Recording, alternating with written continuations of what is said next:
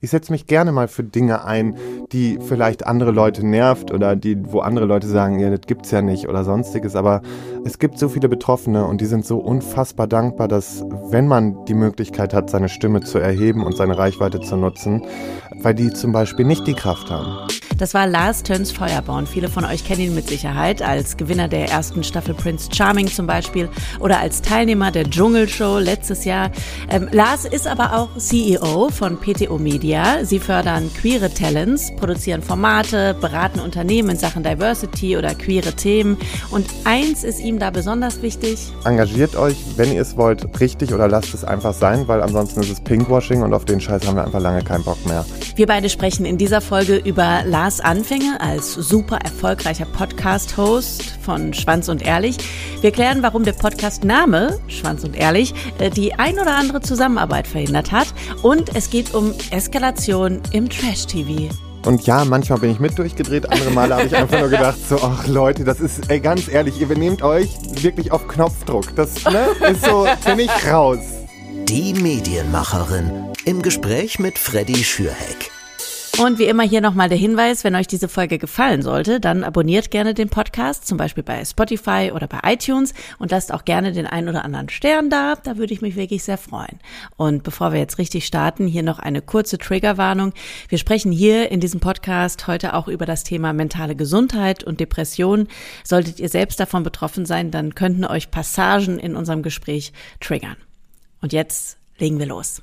Hallo alle und ganz herzlich willkommen zu einer neuen Folge von Die Medienmacherin. Es ist die 40. Folge mittlerweile, das heißt, wir feiern ein klitzekleines Jubiläum und vor allen Dingen eine Premiere, weil zum ersten Mal ist hier meine Gästin ein Mann. Ihr habt es gerade schon gehört. Äh, Lars ist heute da, beziehungsweise ich bin bei ihm. Hallo Lars. Hallöchen, es freut mich da zu sein oder besser gesagt, dich hier zu haben. Ich bin sogar nach Düsseldorf gekommen, hör nur mal, für dich. Hör mal. Du, äh, ich habe tatsächlich ähm, ein bisschen was ähm, vorbereitet an Fragen über deinen jetzigen Joballtag, über die letzten Jahre, aber ich gehe noch weiter zurück. Ich habe einen Zeitungsartikel über dich gefunden. Ein Zeitungsartikel. Ein Zeitungsartikel in der Warendorfer Zeitung, Die Glocke. Mhm. Da haben sie dich ähm, 2019 zum Prinz Charming Start ähm, quasi so ein bisschen porträtiert und haben über dich geschrieben, viele werden sich an ihn erinnern, der niedliche Kleine mit dem feuerroten Wuschelkopf, ein Kinderstar bei den Warendorfer Hengstparaden. Ja, Du bist also wirklich Kinderstar, so ein bisschen wie Miley Cyrus oder Justin Bieber, muss man in sagen. der, in der Reiterwelt vielleicht. Das ist so mehr in der, in der Pferdeleute-Bubble. ja, ähm, mein Vater war damals am äh, Nordrhein-Westfälischen Landgestüt, ist eine staatliche Einrichtung. Ähm, kurz zur Erklärung, Landgestüt ist eigentlich dazu da, um, also das ist immer so die Erklärung für die Laien eigentlich, ähm, dazu da, um die regionale Pferderasse zu erhalten. Ähm, die Züchter vom Land fahren halt dahin, ähm, lassen ihre Stuten decken und äh, ja, so bleibt halt die Rasse der Westfalen im Endeffekt oder auch der Rheinländer ähm, erhalten. Und da war mein Vater damals in der Führungsposition und ähm, ja, da bin ich aufgewachsen und wurde natürlich dann auch immer in nette Kostümchen gesteckt zur Hengstparade. Es gab immer vier Hengstparaden im Jahr und musste dann am Ende meinem Vater den Blumenstrauß bringen. Und in was für Kostüm? Muss ich jetzt als Kölnerin natürlich fragen. Aber interessiert die Es Düsseldorfer waren, auch. es waren mehr so diese, diese, diese, also ich sag Kostüme, ne? Aber meine Mutter hatte halt ein Fable dafür, mir dann so Lackschüchen anzuziehen, dann so Rüschenhemdchen oder, ne? Also solche Sachen. Wobei ich dann auch als Kind irgendwann im, im Schützenverein ähm, dabei war, als Page vom Königspaar. Da hatte man auch so einen, so einen richtig schönen breiten Hut. Ich sah aus wie einer von den Musketieren. Ja. Aber du warst damals schon so, dass alle dich im Kopf behalten haben. Du warst damals auch vielleicht schon ein bisschen Rampensau, oder? Bisschen Rampensau, ja. Also ich habe dann halt auch mal in so einem Schaubild mitgemacht, ähm, wo ich meinen Vater nachstellen musste. Ähm, da wurde halt so, wurden die größeren Persönlichkeiten der, der Reiterszene von Kindern nachgespielt mit Shetland Ponys. Und äh, da haben wir dann auch äh, ja was gemacht. Also deswegen, ich, ich, ich wurde halt relativ früh so ein bisschen mit dem öffentlichen Rummel in Verbindung gebracht.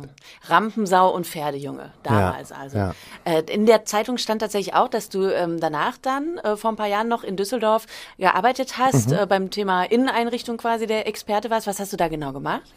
Ähm, ich war zuerst, es hat in Münster angefangen bei mir. Da habe ich bei Bekannten im Geschäft mitgearbeitet, ähm, war dann da irgendwann angestellt, weil ich hatte ähm, erst versucht, mich selbstständig zu machen, schon in dem Bereich, weil ich immer Spaß dran hatte an Einrichtungen und ne, ähm, selber da Hand anlegen.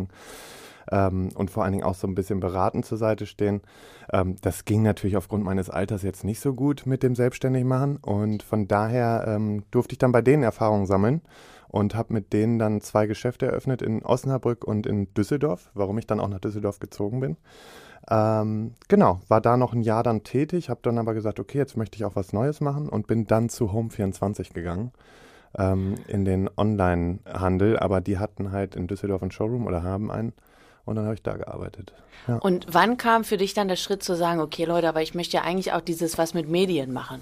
Ähm, 2018 haben wir dann angefangen, den, also da habe ich mit meinen Jungs den Podcast Schwanz und Ehrlich gegründet.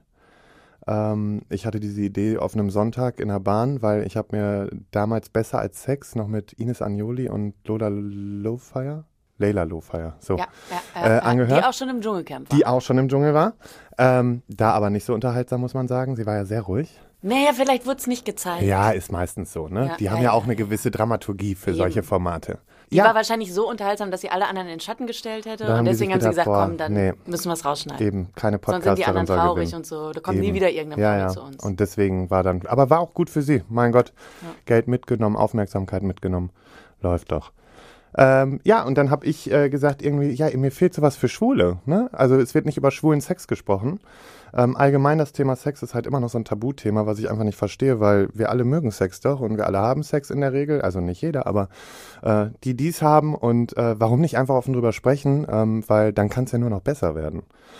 Und dann habe ich mit meinen Kumpels äh, Mirko und Micha das Ganze gegründet. Und dann haben wir drei Jahre Schwanz und Ehrlich gemacht, bis äh, letztes Jahr im September haben dann gesagt, okay, wir gehen, wenn es am schönsten ist, weil wir haben damals gestartet, als es noch nicht viel so, da war dieser Podcast-Hype noch nicht ganz so groß. Es ging gerade so los. Ja, wobei ihr schon schnell super viele Hörerinnen und Hörer hattet, ne? Also. Es ist dann durch die Decke gegangen, einmal durch einen Artikel und dann natürlich durch meine Teilnahme bei Prince Charming auch.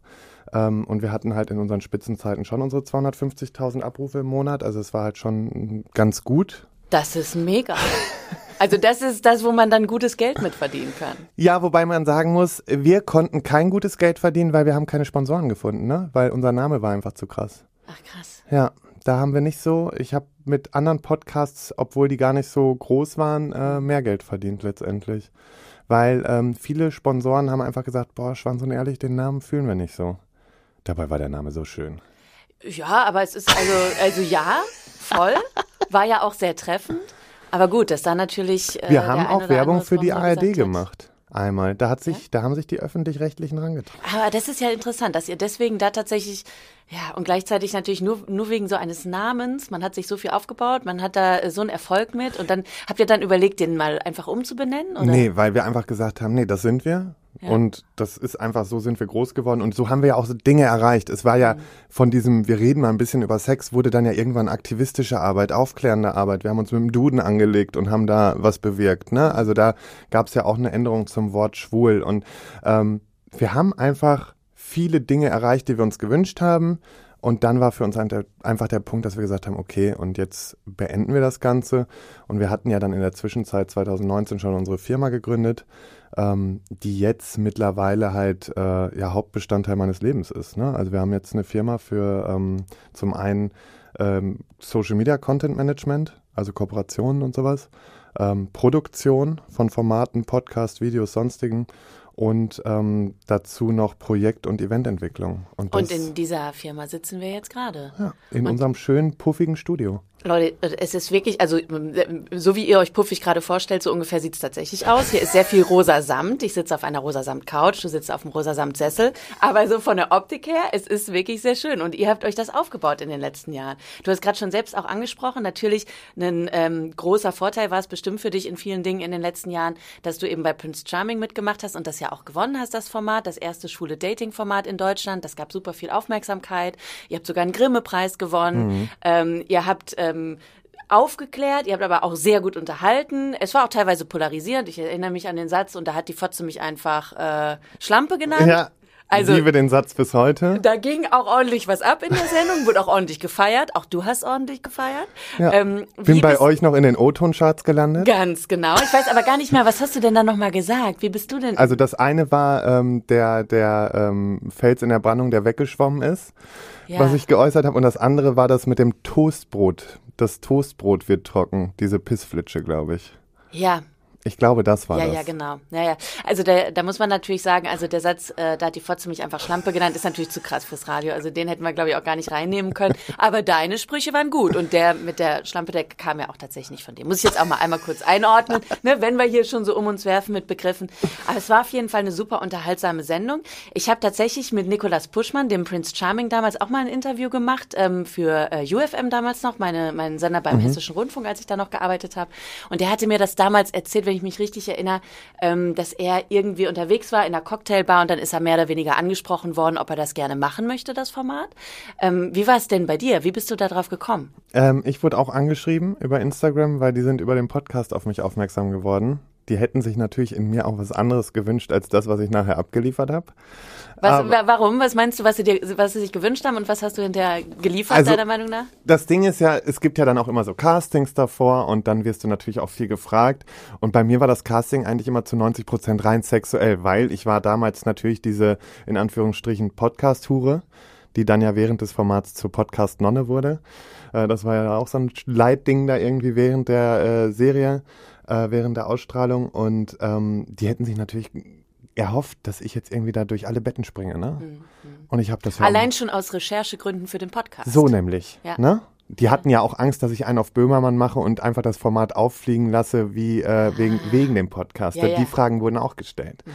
Ja. ja. und dann bin ich aber immer schön auf das Sexuelle eingegangen und habe gesagt, ach, wenn der Prinz mir nicht passt, ja, gibt ja genug Männer da. Ne? Äh, äh. Und das immer schön so ausgeschlachtet ähm, bis der Prinz dann ankam und ich gedacht habe, fuck, jetzt stimmt das auch noch, dass er mir gefällt oder wie? Und ja, dann stand ich da. Ne? Also es war schon, äh, war schon krass.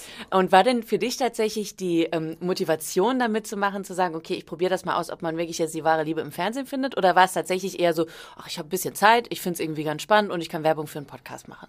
Also natürlich, also im ersten Moment habe ich das erst abgelehnt und gesagt, nee, fühle ich nicht, mache ich nicht.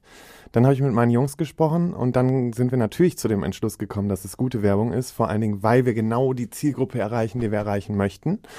Ähm, aber es war bei mir so, ich war an dem Punkt, ich habe zu dem Zeitpunkt nicht mehr gedatet, ne, weil ich einfach die Schnauze voll hatte. Ich bin ja einfach, klassische Dates sind für mich der Horror, ne? Setz dich in eine Bar, erzählst alles runter, Schema F, wie du es immer machst, ähm, ist für mich halt ein No-Go so, ne? Das langweilt mich einfach. Und ähm, ich habe mir dann gedacht, okay, dann ist es aber trotzdem auch mal interessant, die Möglichkeit zu erfahren und, und das mal auszuprobieren. Wie ist das? Und ich muss halt sagen, es war halt viel intensiver, viel interessanter, weil du eben keinen Kontakt zur Außenwelt hast. Du hast keine Freunde, die dich beeinflussen. Du hast kein Handy. Du hast kein Handy, du hast keine Ablenkung, weil ich sag mal so, das schwule Datingleben ist ja auch schnelllebig. Ich glaube bei den Heteros genauso, aber ähm, trotzdem dieses, dadurch, dass es diese ganzen Dating-Apps gibt, die machen das ja so schnelllebig, weil, ey, du hast eine Kleinigkeit, die dich vielleicht stört und zack, wird nach dem nächsten geguckt, so, ne? Und das ist ja halt auch so ein Phänomen unserer heutigen Zeit, dass die Leute da auch nicht mehr so viel rein investieren dann. Und das finde ich halt super schade und das habe ich während des Formats halt gemerkt, so, ey, eigentlich ist es genau richtig, sich da mal voll drauf einzulassen, sich nicht auf die anderen zu konzentrieren oder sich Rückmeldungen immer nur zu holen. Weil ich konnte meine Freunde nicht fragen, was denkt ihr jetzt so, sondern ich habe endlich mal wieder gelernt, auf meine eigenen Instinkte zu hören. Und dann habe ich gemerkt, die funktionieren ja doch ganz gut gleichzeitig, also das hört sich jetzt alles an wie so eine Märchendarstellung. Wir sind ja auch beim Prince Charming und sowas, ne? Das ist also total toll. Und äh, ich glaube auch, dass das natürlich eine super Erfahrung ist und dir hat es ja auch wirklich irgendwie viel, viel, glaube ich, gebracht irgendwie. Ähm, allein schon eine menschliche Erfahrung. Dann wart ihr ja eine Zeit lang auch wirklich sehr glücklich, ihr zwei und so. Das war eine schöne Beziehung mit Sicherheit.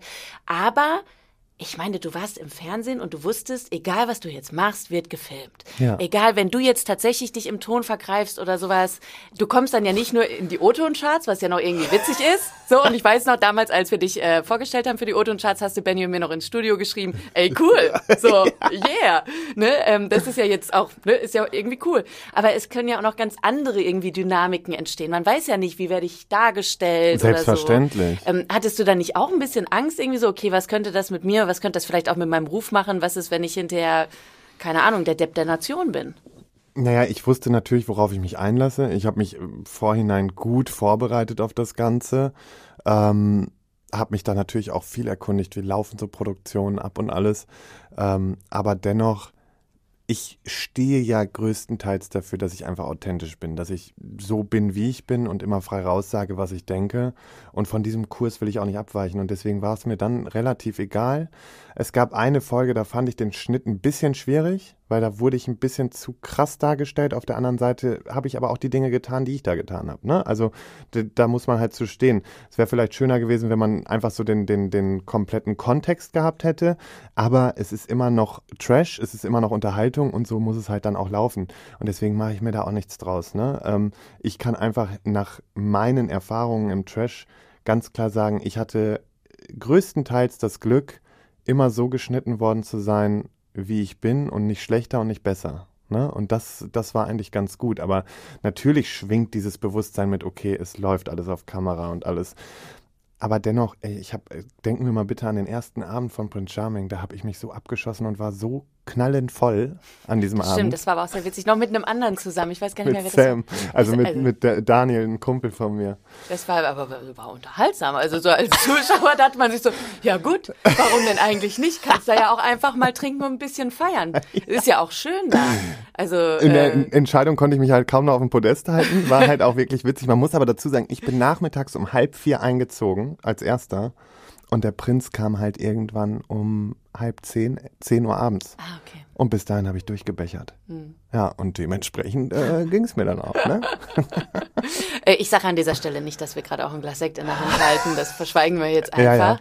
Ähm, wie ist es denn bei, bei Reality TV? Es gibt ja immer diese ähm, Vorurteile. Und wir haben auch gerade äh, gemeinsam ja noch äh, vorab über die Sendung Unreal gesprochen. Das ist eine Serie bei Amazon Prime, glaube mhm. ich, ne, die mhm. über den amerikanischen Bachelor ist und wie das wohl hinter den Kulissen ist.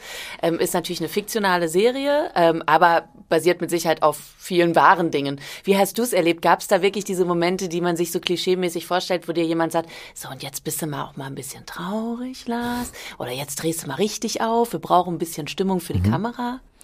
Also das Ding ist halt, ähm, ich habe mir Unreal halt vorher angeguckt und ich muss sagen, das ist schon sehr nah an dem Geschehen dran, was bei so einer Produktion läuft. Aber äh, was ich ganz klar sagen kann, so dieses Leben in der Villa, dieses ganz normale Leben, was man da eigentlich so sieht. Da wird nichts gescriptet, da wird auch nichts herausgefordert oder sonstiges. Die lassen uns einfach sein, wie wir sind.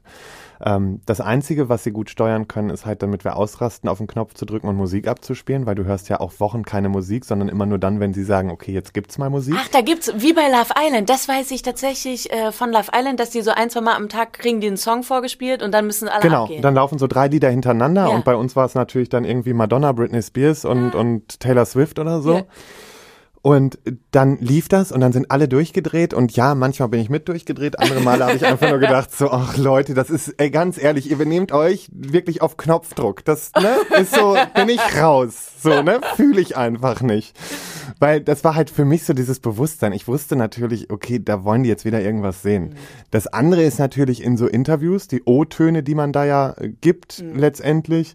Ähm, da sitzt ja halt eine Realisatorin gegenüber, die halt sich dich genau beobachtet über den Tag und sich Sachen dazu aufschreibt und dann natürlich dementsprechend Fragen stellt. Und natürlich versuchen die dann in diesen Interviews auch Emotionen rauszukitzeln. Das ist natürlich wichtig, um halt auch ein, ein, schö- eine schöne Geschichte erzählen zu können. Ja, und ist ja auch am Ende normal. Ähm, Wir beide ne, arbeiten jetzt ja auch Ja. quasi mit Interviewfragen oder sowas. Also natürlich frage ich dich danach, wie hast du das damals erlebt? Wie ging es Genau. dir damit und so? Das ist ja ganz normal, das will man ja wissen. Und dann gehst du ja auch nochmal tiefer in die Emotionen rein, ne? Und natürlich schaffen die es dann auch, dich dementsprechend so ein bisschen zu lenken. Nur es ist immer die Frage, wie weit lässt du dich lenken? Die versuchen natürlich auch mal zu provozieren oder dich dann halt wieder aufzustacheln gegen irgendwen. Ich wollte gerade sagen, sagen die dann manchmal so. Oh, ja, das war der- aber jetzt Kacke, was er Sam, gemacht hat. Ja, ja, das fand ich, äh, fand ich nicht okay. Fandst du das etwa okay? So, Lars? genau, das. Und dann Oh. hoffen die natürlich ja auch mal, äh, dass man das nochmal mit rausnimmt und da nochmal loslegt. Mhm.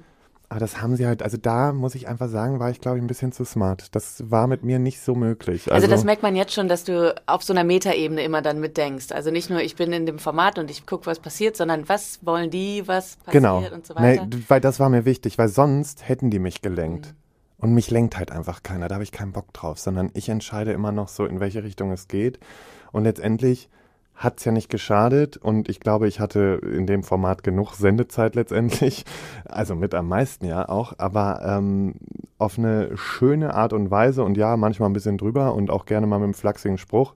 Aber das hat eigentlich, also so bin ich und so mag ich es auch nach außen zu wirken einfach. Ne? Ich muss, für mich ist ja das Ding, ich bin nicht everybody's darling und will ich auch gar nicht sein wer mich nicht mag, mag mich nicht und das ist auch gut so, weil jeder hat einen anderen Geschmack. Ähm, aber ich muss mir jetzt nicht irgendwie, ich muss mich nicht glatt bügeln oder irgendwie zurechtbiegen, nur damit ich Leuten gefalle. Vergiss es, würde ich niemals tun.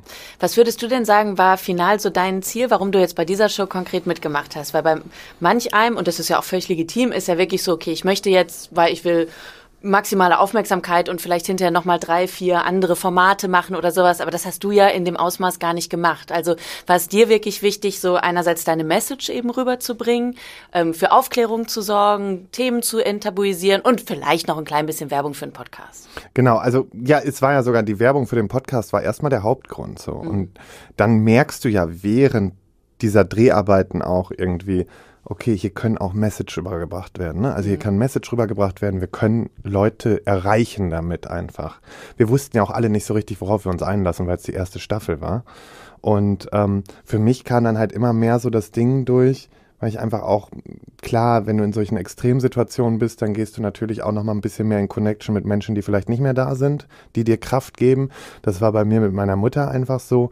Ähm, und dann wird auf einmal das Thema seelische Gesundheit wieder interessanter für dich, weil du einfach sagst, ey, du hast selber die Erfahrung gemacht. Ich selber war auch schon mal wegen Depressionen in der Klinik und alles, ne? Aber damit gehe ich halt sehr offen um, weil mir das so wichtig ist, diese gerade die, die seelischen Erkrankungen mehr in den Fokus zu bringen und vor allen Dingen zu zeigen, ey, es ist eine normale Krankheit, ne? Ein Armbruch siehst du halt im Kopf, das siehst du halt nicht. Aber es ist trotzdem eine Krankheit. Und natürlich war mir dann wichtig, diese Message rüberzubringen. Und ich glaube, mein Vorteil am Ende, dass man, dass ich dann nicht noch in weitere Shows so viel rumgehüpft bin, war zum einen, weil viele, die im Trash dann irgendwie starten, geben sich ganz schnell in so eine Abhängigkeit, weil sie dann alles andere an Job kündigen oder sonstiges und sind dann darauf angewiesen.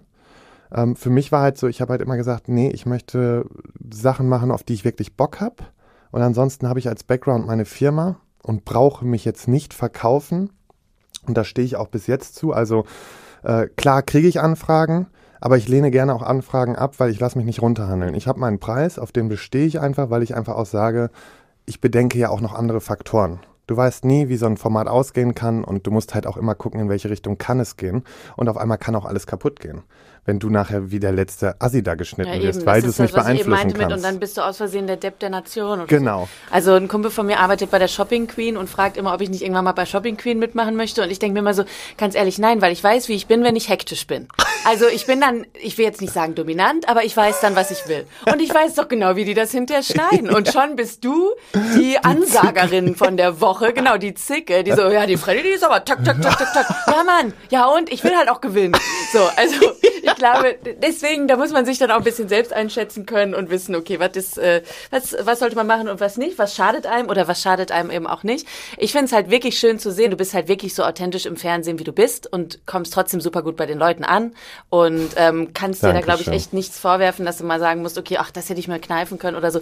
Selbst bei, und dann sind wir auch gleich mit Reality TV durch, selbst bei der Dschungelshow letztes Jahr in äh, Köln, äh, Hürth-Efferen, ähm, wo du in so einem Tiny House warst. Da mhm. ging es ja letztes Jahr, für alle, die es nicht geguckt haben, Dschungelcamp war ja letztes Jahr nicht möglich in Australien zu machen, deswegen gab es diese Ersatzshow und ihr habt gespielt am Ende um ein Ticket für die echte ähm, Australien-Show, die dann jetzt, jetzt, wiederum in Südafrika ist.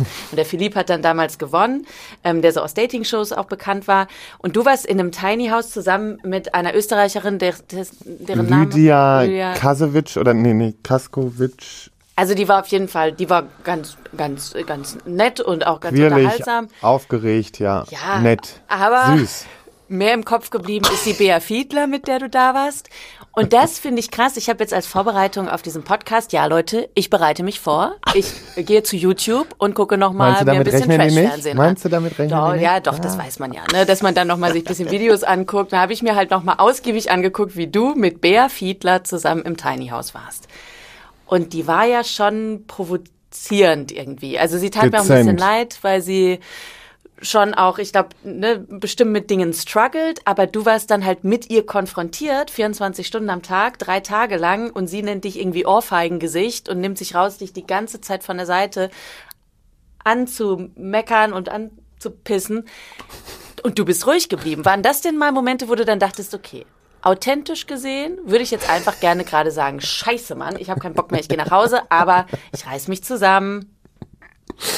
Ich bin jetzt mal ruhig. So. Also in Bea Fiedler habe ich meinen Meister gefunden. Also das war wirklich, wo ich gedacht habe, boah, ich kann ja vieles ab, ich schaffe vieles, aber die Frau hat mich echt gekillt.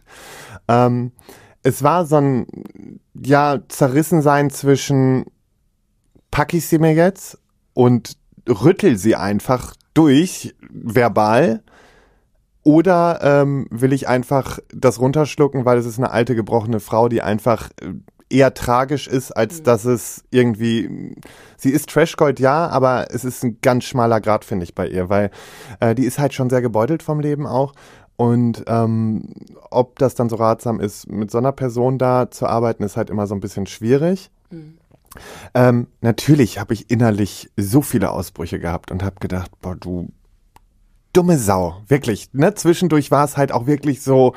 Aber ich bin halt auch so erzogen, dass ich das nicht bringen kann. Ich kann nicht in meinem Alter eine wesentlich ältere Frau allgemein bin ich so erzogen, dass ich einfach keine Leute fertig mache. Also da muss schon viel passieren und du musst mich auf eine ganz bestimmte Art und Weise triggern und bekommen, damit ich wirklich anfange, da wirklich gegen vorzugehen. Und dann kann ich, glaube ich, auch echt unangenehm werden. Aber das haben in meinem Leben, glaube ich, zwei Leute bisher geschafft, mich an diesen Punkt zu bringen. Und ich glaube mal, ich habe viele komische Leute kennengelernt. Und eine davon war Bea Fiedler.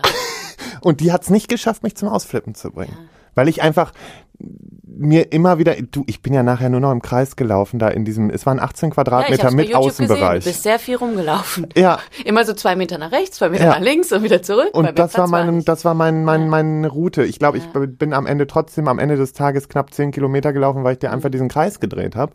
Ähm, aber das hat mir halt geholfen, ne? Aber es macht dich ja auch sympathisch, dass du auch in so einer Situation nochmal reflektierst, okay, warum ist die jetzt gerade so? Ähm, würden wir uns auf Augenhöhe begegnen, wenn ich jetzt eine Diskussion anfange? Nein, weil sie struggelt gerade vielleicht mit ganz anderen Sachen und wer bin ich da jetzt irgendwie noch tiefer in die Wunde reinzubohren und so.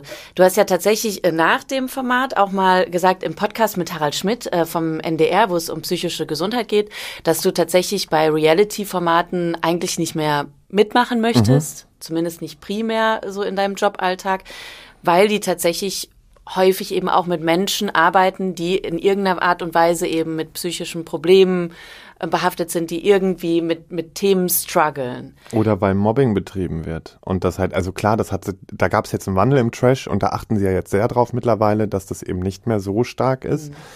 Aber ich habe in meinem ersten Interview nach dieser Show direkt gesagt, und damit ist meine Trash-Karriere beendet weil ich da einfach gemerkt habe, zum einen, ich glaube, ich bin einfach nicht der Typ, der dafür gemacht ist, 24 Stunden in der Kamera zu sein. Ähm, zum anderen eben wegen einer Bea Fiedler zum Beispiel, die mich so getriggert hat, dass ich gedacht habe, puh, ich finde es schwierig, das ist für mich schon hart an der Grenze, diese Person überhaupt mit reinzunehmen. Mhm. Ähm, und letztendlich ähm, dieses, natürlich versuchen die mich dann ja auch nochmal in so Interviews dazu zu bekommen, dass ich doch nochmal irgendwie aufbrausend wäre oder werde oder sowas. Und da habe ich halt auch ganz klar einfach immer nur gesagt, Leute, was erwartet ihr? Das ist eine alte Frau, die jetzt jahrelang von Sozialhilfe gelebt hat, obwohl sie früher wirklich mal eine Art Star war. Ja, also die war ja schon wer und die hatte wirklich ein geiles Leben, die hatte Clubs auf Ibiza, alles. Und sie hat sich alles selbst verbaut. Und ich weiß nicht, ob es auch weggesoffen und alles, ne? Aber jetzt mittlerweile ist sie trocken, weil sie darf gar nicht mehr trinken, weil sie einfach zu viel getrunken hat in ihrem Leben. Und wie soll ich mich denn auf der einen Seite öffentlich an jeglicher Ecke hinstellen und sagen, seelische Gesundheit, seelische Gesundheit und geht dann aber in Formate, wo eben zum Teil seelische Gesundheit mit Füßen getreten wird. Ne? Also mm, und deswegen, also mich würde es ja schon reizen und ich sage mal, ich möchte es nicht komplett ausschließen, dass wenn der echte Dschungel nochmal anfragt, wäre ich da schon, glaube ich, bereit für, weil einfach diese Herausforderung extrem ist. Und weil ich auch Bock auf die Prüfung hatte, weil da habe ich ja letztes Jahr auch wenigstens ein paar machen dürfen. Du hast eine Vogelspinne angefasst, ich habe es bei YouTube gesehen. Ich habe eine Spinne angefasst, oh. mich hat zweimal ein Skorpion gestochen. Oh. Und die Prüfungen machen mir halt Spaß. Ne? Jetzt kann man natürlich sagen, okay, mit den Tieren immer so ein bisschen schwierig, aber es wird schon extrem darauf geachtet, dass eben die Tiere jetzt nicht unbedingt da leiden müssen oder so. Aber das ist ein anderes Thema. Das wäre aber noch so ein Format, wo ich wirklich strugglen würde, ob ich es nicht doch mache. Weil ich hätte Bock drauf auf die Herausforderung. Und vor allen Dingen da erlebst du die richtigen Gesichter der Leute. Wir haben jetzt schon viel ähm, auch über das Thema mentale Gesundheit äh, gesprochen und es wird sehr deutlich, wie, wie wichtig dir das da ist, eben da auch für Aufklärung zu sorgen, Zeichen zu setzen. Ähm, wie versuchst du das? Also du natürlich einerseits durch deine mediale Präsenz und dass du eben offen über diese Themen sprichst, auch wie du selbst davon eben betroffen bist. Ähm, wie versucht ihr das vielleicht auch ähm, über Arbeit mit Nachwuchsartists oder so dafür nochmal zu sensibilisieren und mehr Visibility zu schaffen in der Medienwelt zum Beispiel für dieses Thema jetzt erstmal? Mhm. Und dann kommen wir gleich auch auch nochmal aufs Thema Queer Community, die mhm. er ja wirklich sehr nach vorne bringt medial. Aber jetzt erstmal noch mentale Gesundheit. So, was sind da die Eckpunkte, wo du sagst, okay, da kann ich mich jetzt nochmal einbringen und anderen Menschen helfen, supporten, Sichtbarkeit schaffen? Also für mich war halt dann relativ schnell klar, als das mit der Öffentlichkeit halt war, okay, das ist mein Thema, was ich nutzen möchte. Dahinter habe ich sogar den Queer-Aktivismus nach hinten gestellt, weil mir das nochmal wichtiger ist, einfach aufgrund meiner persönlichen Lage. Ähm, meine Mutter hatte Depressionen, hat sich das Leben genommen. Andere Leute in meinem familiären Umfeld sind auch erkrankt und, und leiden bis heute drunter. Ähm, und äh, ich selber hatte mit äh, nur gerade mal 22 Jahren aufgrund der ganzen Vorkommnisse in meiner Familie einen Burnout und hatte damals eine schwere äh, depressive Episode. Und ich arbeite bis heute daran. Ne? Also das ist, ich, ich bin zum Glück einmalig diagnostiziert worden damals und das ist für mich wirklich auch ein Segen irgendwo, aber trotzdem weiß ich, dass ich den Hang dazu habe und diese Gefühle schnell hochkommen können. Deswegen arbeite ich sehr präventiv, weil ich habe auch jetzt immer noch eine Therapeutin. Also die, das mache ich zwar privat und das ist halt was, was ich mir einfach gönne sozusagen dass ich einmal im Monat mit der spreche und ich habe eine ganz tolle Therapeutin und ähm, manchmal reden wir völlig belanglosen Quatsch für eine Stunde, aber das ist völlig egal, weil ich weiß, dass wenn ich wieder struggle und das hatte ich zum Beispiel jetzt Ende letzten Jahres durch die Trennung und ähm, ein paar andere Faktoren, wo ich einfach wieder komplett nieder war, ähm, und dann bin ich froh, dass ich diese Frau habe und dann kann ich sagen, okay, jetzt reicht nicht einmal im Monat, jetzt brauchen wir vielleicht doch mal wieder wöchentlich oder so. Und dann funktioniert mhm. das gut. Und ähm, ich habe mich dann damals mit der Stiftung Deutsche Depressionshilfe, wo Harald Schmidt auch Schirmherr ist, worüber ich dann auch in diesem Podcast damals gekommen bin, ähm, zusammen äh, in Verbindung gesetzt und habe gesagt, ey Leute, könnt ihr mir irgendwie helfen, dass wir oder habt ihr Tipps für mich? Kann ich euch unterstützen? Ne? Können wir da was machen? Und mittlerweile sind wir auch immer wieder im Austausch und sagen, okay, neue Projekte, was könnte man machen? Ich hatte dann auch mal so Insta Live gemacht mit dem mit dem Vorstand der ähm, äh, dem Vorsitzenden der Stiftung. Ähm, ja, was kann man letztendlich machen? Also jetzt bei meinen Talents achte ich einfach nur drauf, dass wir da korrekt handeln. Wir haben natürlich auch viele Talents, die genau eben mit seelischer Gesundheit auch zu strugglen haben ähm, die zum Glück auch kein Problem haben, damit offen drüber zu sprechen. Und für mich zum Beispiel ist es ganz wichtig, dass ich eben auch meinen Instagram-Kanal nutze, nicht um die ganze Zeit nur zu, zu zeigen, ey, mir scheint die Sonne aus dem Arsch und mein Leben ist so perfekt, sondern auch einfach mal sagen zu können, ey, heute geht's mir scheiße. Mhm und ich habe keinen Bock mehr. So, ne? Also jetzt möchte ich mich einfach gerade mal vergraben. Und dann vergrabe ich mich auch. Und dann sieht man vielleicht auch mal Tage nichts auf Insta und dann weiß man eigentlich so, okay, jetzt nutzt er die Zeit wieder für sich letztendlich. Oder ich sage mir einfach gezielt, ich nehme mir Auszeiten. Mhm. Weil ich habe in den letzten zwei Jahren ähm, einfach auch durch dieses gerade in die Öffentlichkeit reinkommen, Beziehung und sonst das Erste, was man vernachlässigt, ist eigentlich sich selber. Und das ist so dieses Zeit für sich nehmen, das Allerwichtigste. Und das wird mir nicht nochmal passieren, dass ich das vernachlässige. Also für mich ist das einer der wertvoll oder mein wertvollstes Gut ist, Zeit für mich freizuschaufeln, diese in mich selber zu investieren und äh, darauf zu achten, dass ich halt vom Kopf her immer auf einer positiven Linie bleibe, was mir natürlich nicht immer gelingt. Und mein Gott, ich rutsche auch mal ab und mache dann wieder irgendwas, was rein selbstzerstörerisch irgendwo auch ist, so was eben dem Kopf vielleicht nicht so gut tut, weil man dann irgendwie äh, auf eine ganz äh, übertriebene Art und Weise wieder anfängt zu daten, schnelle Dates hat und sowas, ne? Und da irgendwas versucht zu kompensieren. Und dann kommt aber zum Glück immer bei mir, ich habe da wirklich eine sehr gute Selbstreflexion, da werde ich auch immer sehr gut gelobt von meiner Therapeutin, ähm, dass sie, dass sie sagt, ey, zum Glück sind sie da so selbstreflektiert und merken, wenn es ja. abrutscht. Mhm. Ne? Und das ist halt ganz wichtig, weil Ausbrüche sind okay, und die sollten wir uns auch alle genehmigen. Und das ist auch nichts Schlimmes. Wichtig ist einfach nur immer, sie hat mir mal erklärt, so, sie müssen immer wieder ins Auge des Tornados. Sie fliegen mal da raus und gehen mit dem Tornado mit, aber dann müssen sie wieder die Mitte finden. Und dann stehen sie wieder im Auge und dann kommt die Ruhe wieder zurück. Und genau so ist es. Ich finde es gerade auch total spannend, was du alles gesagt hast zum Thema ähm, Social Media und wie du dich da eben gibst. Und ich meine, wir alle haben schon immer viel auch mal über Social Media äh, irgendwie uns beschwert und ach Gott, und alles ist immer so fake und ich weiß nicht was. Und du zeigst aber gut, ähm, wie man auch Positives rausziehen kann aus Social Media und wie man eben seinen Impact, den man haben kann, irgendwie nutzen kann und da Leute irgendwie mitnehmen kann auf eine gewisse Reise oder denen die Augen öffnen kann. Was bekommst du denn für Reaktionen? Reaktionen von, von Menschen? Sind da manchmal mit da, Leute mit dabei, die dir dann schreiben und sagen, ey, danke, dass du das gesagt hast, das habe ich auch irgendwie in mir gespürt oder das hat mir geholfen auf irgendeine Art und Weise oder so?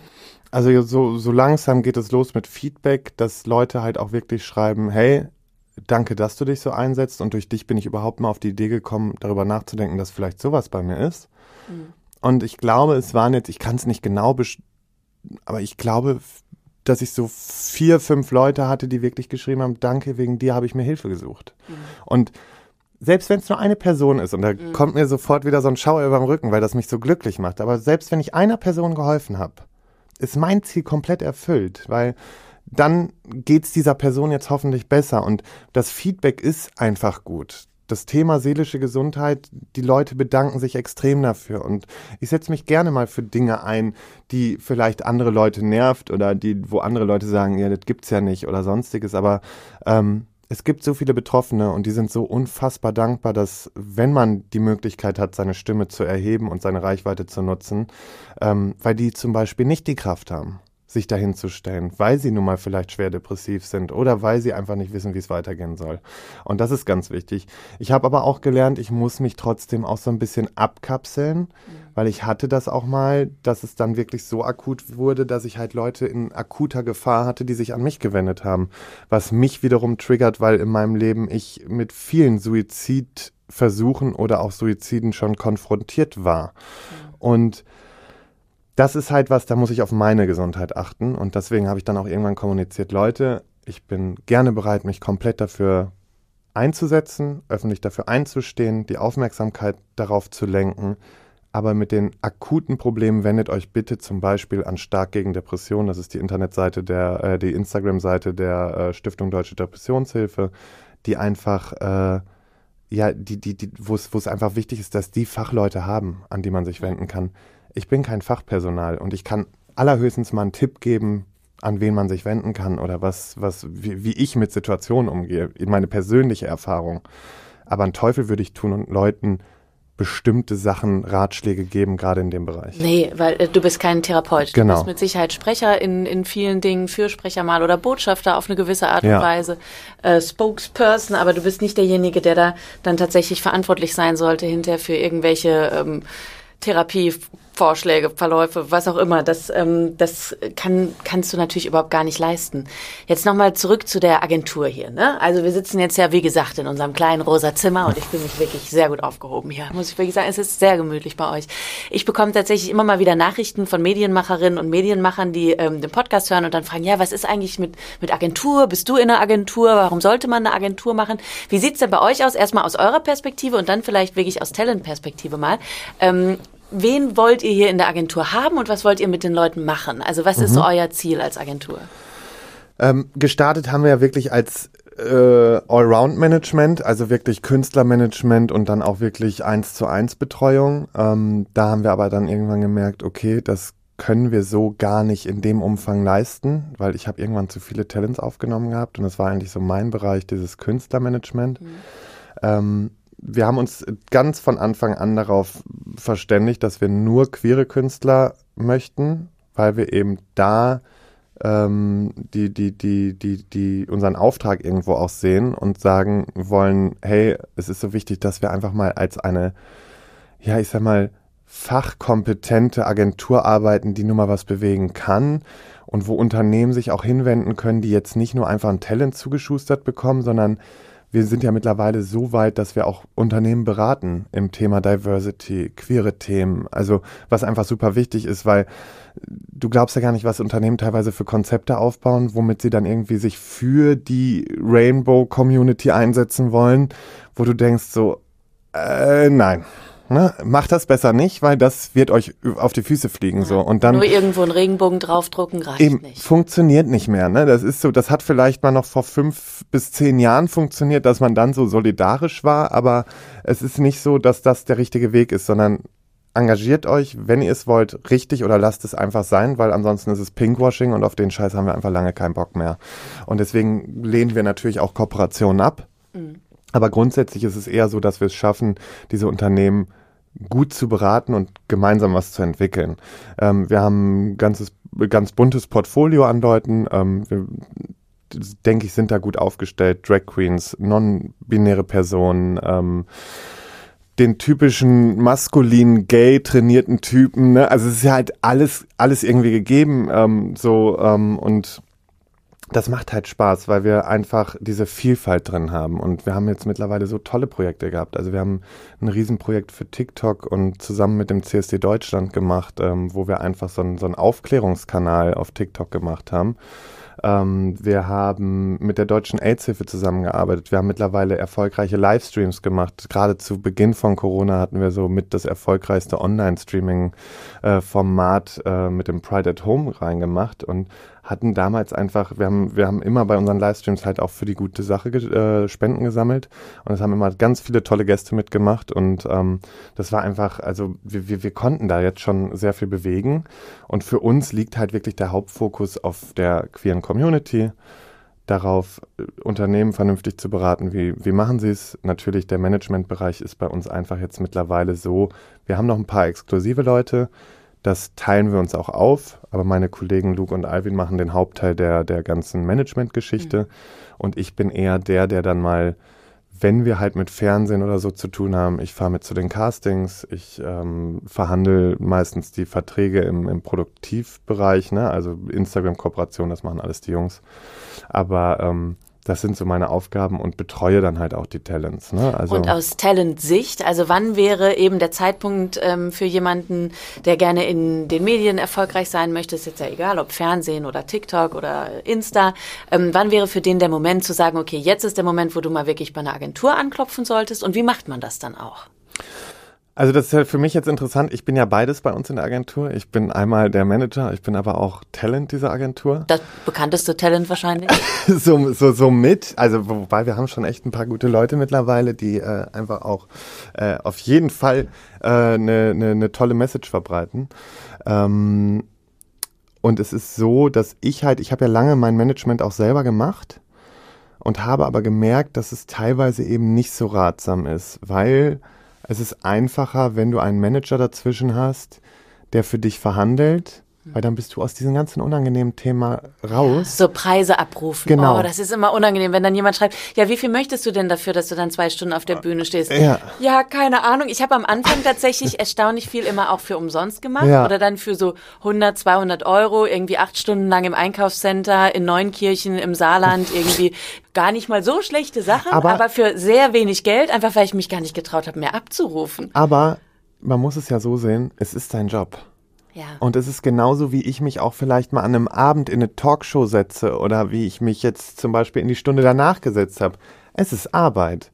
Das, klar, das klingt immer alles so toll, aber man muss auch bedenken, man ist, sehr früh wird man abgeholt. Man hat Vorlaufzeit, man hat Besprechungen, ne? Also es wird ja auch vieles noch vorbereitet.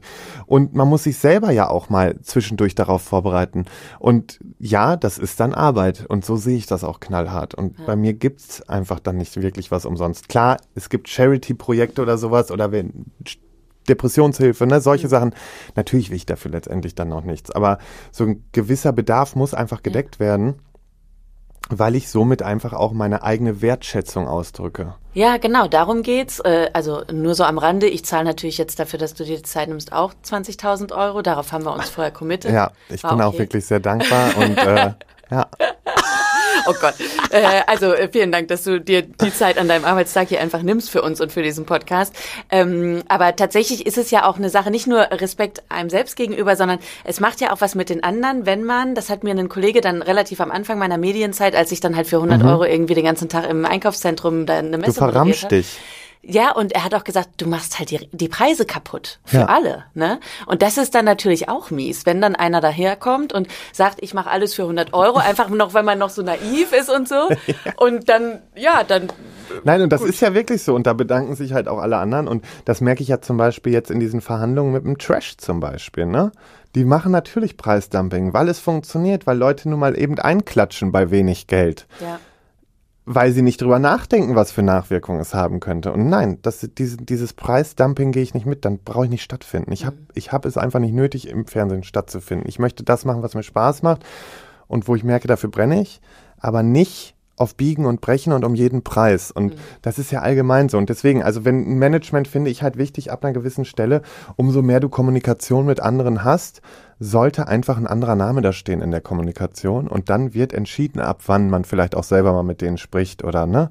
Aber so kannst du einfacher kommunizieren und vor allen Dingen du behältst viel mehr den Überblick, weil die Person ist ja nur dafür da, im Endeffekt zu, zu steuern.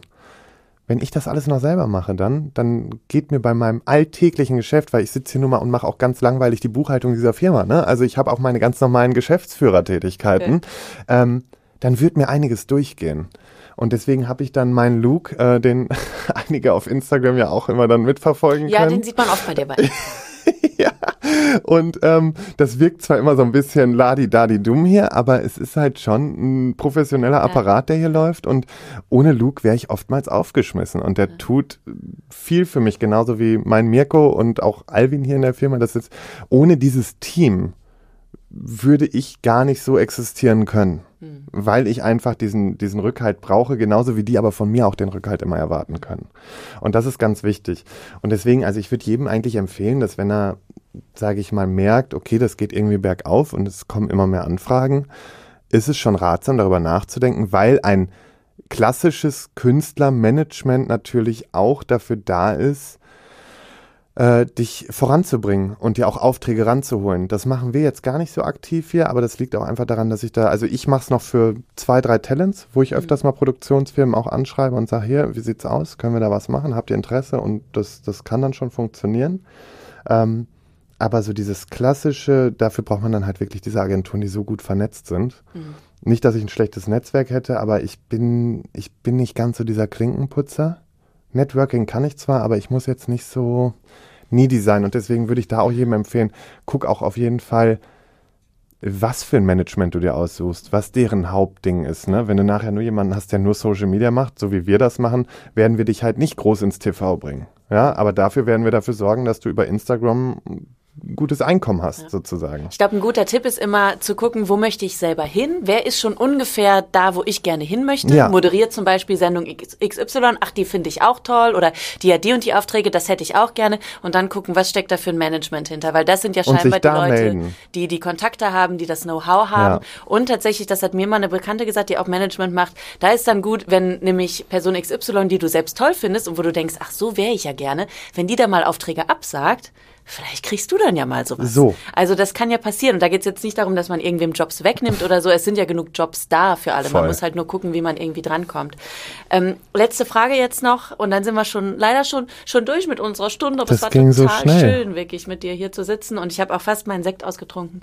Ähm, wie würdest du dir denn die perfekte Medienwelt für in fünf Jahren vorstellen?